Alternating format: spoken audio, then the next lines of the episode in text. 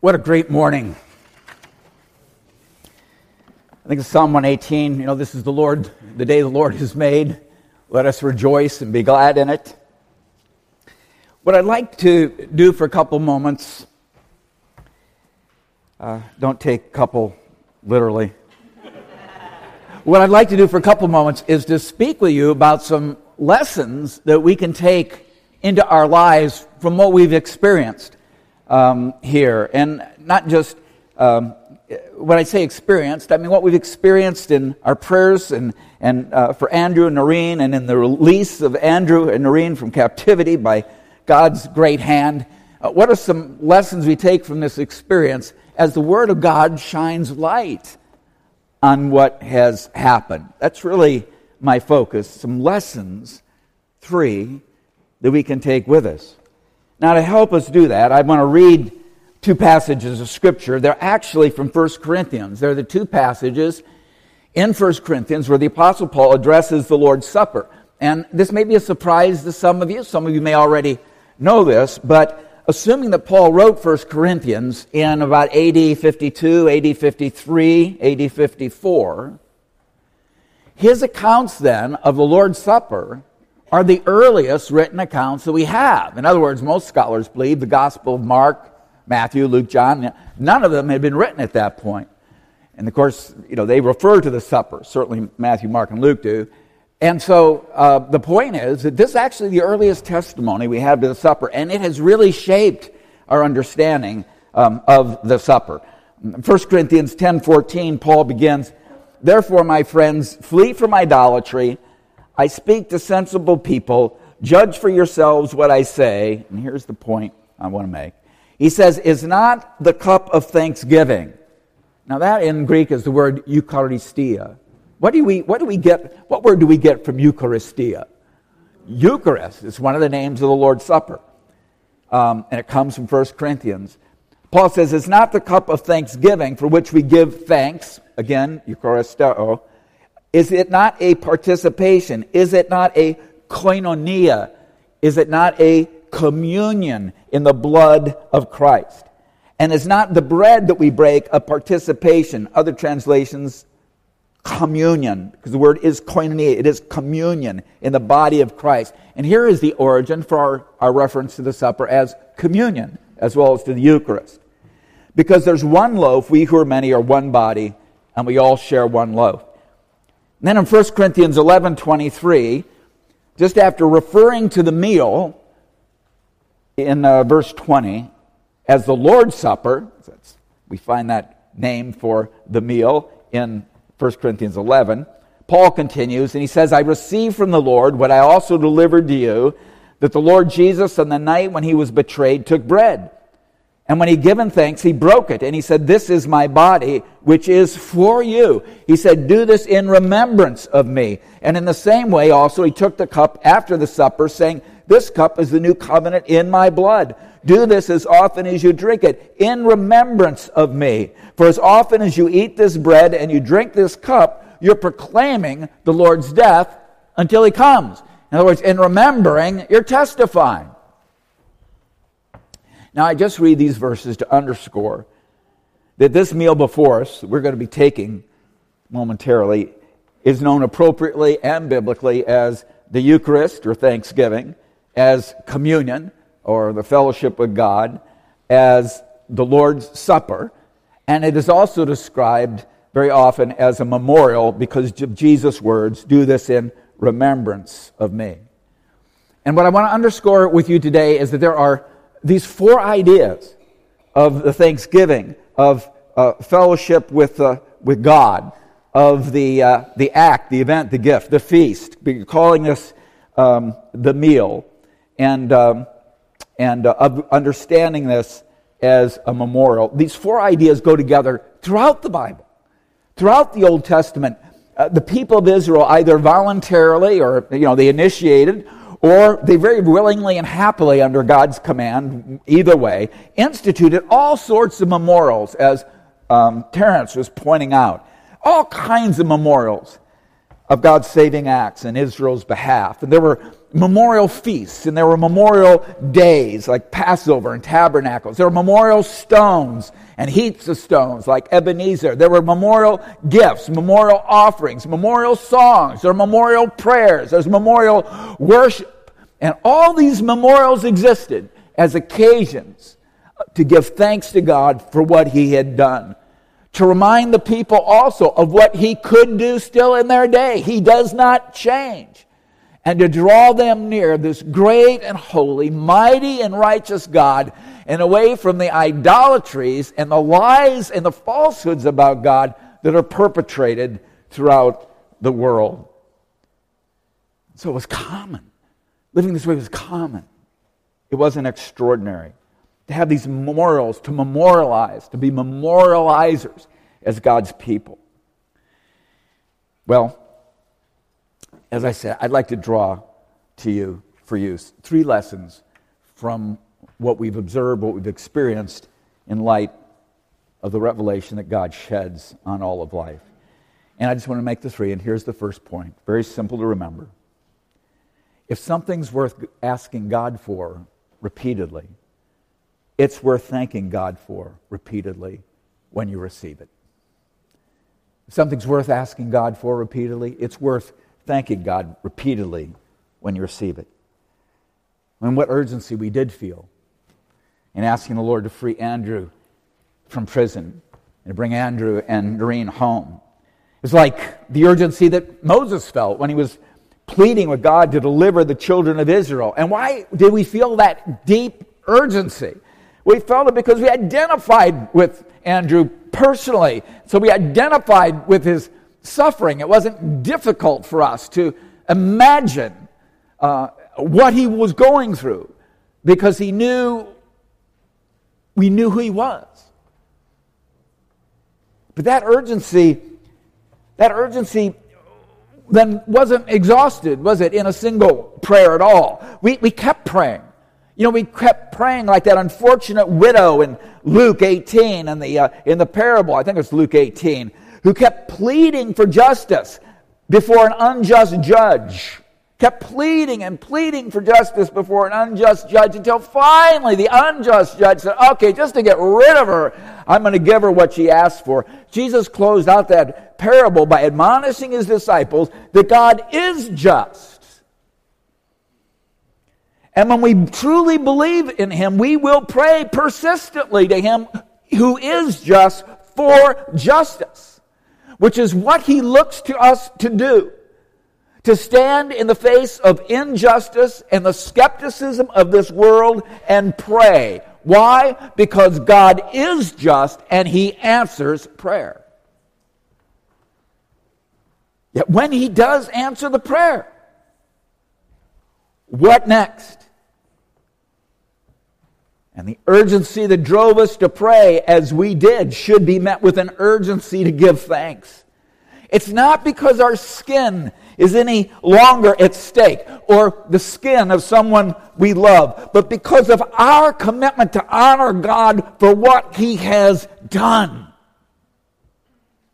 He must be praised. Someone has to praise Him. He's so worthy. It has to be said what He's done. The urgency to thank Him comes from the debt of gratitude that is due to Him. And those who love Him joyfully feel that debt. Because we love Him, we feel it. It's an honor that's due to Him. It's due to Him, and we can give it to Him, so we will. It's not at all like God saying to us, now pay up, praise me, stroke my narcissistic nature. But it is our hearts that cry out, Give to God the honor of our joy that's due to His name. So celebrate with God in His presence what He's done.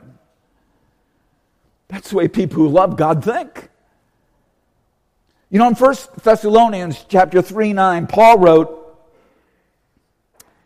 What thanks can we render to God for you? He's talking to the Christians at Thessalonica. He says, What thanks can we render to God for you? in return for all the joy with which we rejoice before God on your account. In other words, what he's saying is what thanks is adequate? What thanks is sufficient? What thanks is ever enough? And we ask that question. I hope you ask that question of yourself. What thanks is ever enough for God having created me? Created me. So I exist. For giving me this amazing world to live in. For sustaining me and enabling me to thrive in spite of my weaknesses and sinfulness. For reconciling me to himself at such a terrible price. Uh, for my dear Savior Christ, for eternal life. What thanks is ever enough? You've asked the question very directly. What thanks is sufficient to God for delivering Andrew and Norine from a vicious persecution? And if you ask them, they will tell you. They will tell you that if nothing else, that if for no other reason, they now have the joy of thanking God forever for the single act of mercy. See, long after, long after the relief of the crisis is over, the gratitude remains. I understand it's common. I mean, emotionally, we may feel a far greater urgency to ask God in the midst of crisis than to thank God after the crisis is lifted. But think with me for a moment. Think with me for a moment about people who love you most in the world. Is that how you relate to them? I mean, in a deep love relationship, far more thanks is given than requests being made. And often we return to things uh, the one who loves us has already done for us or given to us. We return to them, although we've already thanked them for those things. We return and thank them again because it was for love that they gave them. And that experience of being so loved actually outlasts the act or the thing that is given. This is our relationship. This is our relationship with God, truly. Maybe I should have put my first point this way. If something is worth asking God for repeatedly, He is worth thanking repeatedly for it. Let me my second comment, a second takeaway for us in lesson. Thanksgiving delayed is Thanksgiving denied. We forget so easily, don't we? I mean, honestly. Run to that next fear, the next crisis, the next danger so quickly, as long as soon as that previous one has just been the one that was consuming us, so we couldn't get out of our head, it's suddenly gone. And we are so, and this is just being honest, we are so prone to ingratitude. But I assure you of this, and you know it, that when we do take time to memorialize what God has done and to celebrate His goodness and to give Him thanks, the one thing you can be sure of is those next problems will still be there for you to worry about. You got plenty of time. If I read Romans 1 correctly, Paul teaches us that our sin, and especially in particular our idolatries, our false ideas, our false notions about God, are grounded in ingratitude. He wrote, Although they knew God, they neither glorified him as God nor gave thanks to him. But their thinking became futile, and their foolish hearts were darkened. And although they claimed wisdom, they really were foolish because they had exchanged the glory of the eternal, everlasting God for lesser things, for images made to look like human beings and birds and animals and reptiles. Indeed. Beware of ingratitude as well, sort of the converse of the first point. The truth is, think with me about this, that it is as much in our nature to be ungrateful as it is to be lustful or proud or anything else.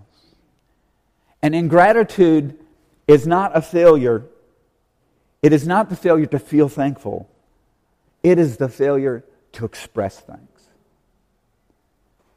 I'd argue that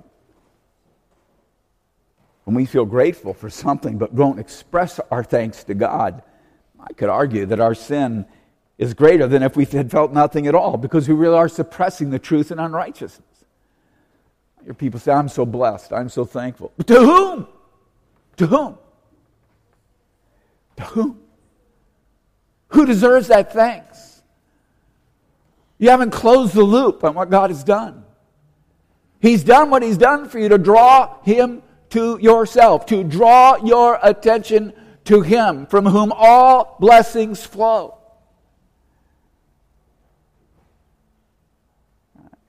You have to be careful because without giving thanks, we become presumptuous, and presumption leads to idolatry. Let me say something. We, we have many more reasons to give thanks to God than we do to ask Him for things. Do you agree with me? We have more reasons to thank God than we do to ask Him for things. You know, every Thanksgiving we have a Thanksgiving Day service and we ask the question, What have you been thankful for? Have you ever been asked what you're thankful for and responded with silence? Or, you know, you, you, you felt caught off guard. Well, I, I don't know. I've really got to think about it. Or, you know, I'm struggling to come up with something. Or, or you come up with something lame and you say, I'm just not going to even say that because it, it doesn't pass the straight face test. You know what the problem is? The problem is we lack imagination. We lack imagination. I was just reading Hugh Ross's new book on, uh, in regard to defense of the faith and the gospel. As you know, he's a physicist or astrophysicist. He's some sort of physicist. And I was reading his book and I was just thinking about what a miracle it is, because he was pointing it out. What a miracle it is that the moon is the size that it is, the distance it is from the earth. What if it wasn't? You know what? We wouldn't exist. Imagine that. Our planet's a giant magnet. Imagine if it weren't. We'd be so bombarded by cosmetic, uh, cosmic radiation, we couldn't exist. Imagine it. Our, our Earth is comprised of just 0.03%. That's three hundredths of 1%. What do you think I'm going to say? Water. Just three hundredths of 1% of the mass of this earth is water. Imagine if it was just 0.06%. We wouldn't exist. We wouldn't exist. And I'm saying to you, our, our uh, failure in gratitude is often due to just a lack of imagination. Thanksgiving delayed is really Thanksgiving denied. It does breed, breed presumption, I think. So I'm not going to go on. Don't get me started about the nature of the sun. Don't get me started about how happy I am that I have opposable thumbs. I mean, my friends, I'm telling you, we have endless reasons to give thanks to God.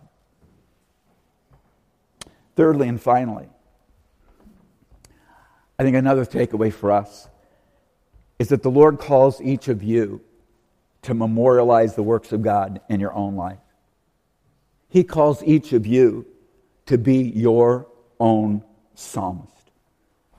Write your psalms, create your music, invite the church to join in giving thanks for answered prayer. Keep a journal. Hold seasons of thanksgiving around your family table. When you come together as a church, when we come together, bring offerings of thanks with you to bring to the Lord in the service. Thanking God for what He has done fuels our praise of Him for who He is. What God has done and what God is continuing to do to act, the ways He acts, whether you're talking on the scale of the entire universe, whether you're talking on the scale of the history of nations, whether you're talking on the scale of the people you know and around you, whether you're talking on the scale of your own individual and personal life what God has done and what He continues to do helps make the truth of God more concrete to us. It's how we experience the truths of God. We ask in our, the fourth question of our shorter catechism, What is God? And the answer is God is a spirit, infinite, eternal, and unchangeable in His being, wisdom, power, holiness, justice, goodness, and truth. Yes. Okay, so let's, let's come together now that we've had all these abstract virtues named, and worship God. I'm telling you, it's not sustainable and it doesn't work that way. You think about the virtues of God extolled in Scripture, it is always in the context of His great deeds and His mighty works, where His virtues are on display and they have been recognized. When you see God's justice in releasing Andrew and Norine, our thanksgiving to God for what He has done gives way then to praise for God and how just He is. When we witness God's answering our prayers to provide for needs for our family, when we had no idea how they could be met. Some of you have kids headed to college. And you know you're not going to suddenly get a four figure, five figure, whatever it is, raise in your paycheck when the kids go to college, right? And you got a, you got a boatload of kids. What are you going to do about that? When you witness God's answer to prayer and providing for the needs of your family, when you had no idea how they could be met, that thanking of God for what He has done then gives way to praising God directly for who He is, for His great goodness to us. When God convicts us of sin, so that you hate what you've loved and you can now resist it with all available means at your disposal. Your thanksgiving to God for what He has done for you gives way to praise for Him who is truly holy because you felt His holiness. You are touched by His holiness.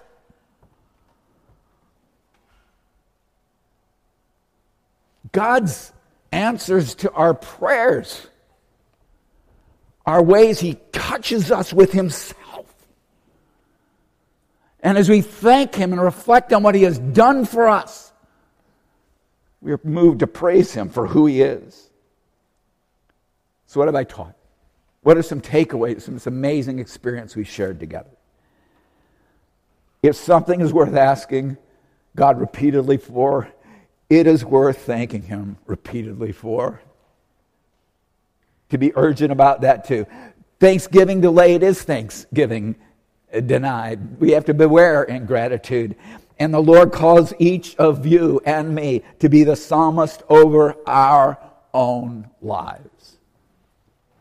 And God's people said, Amen.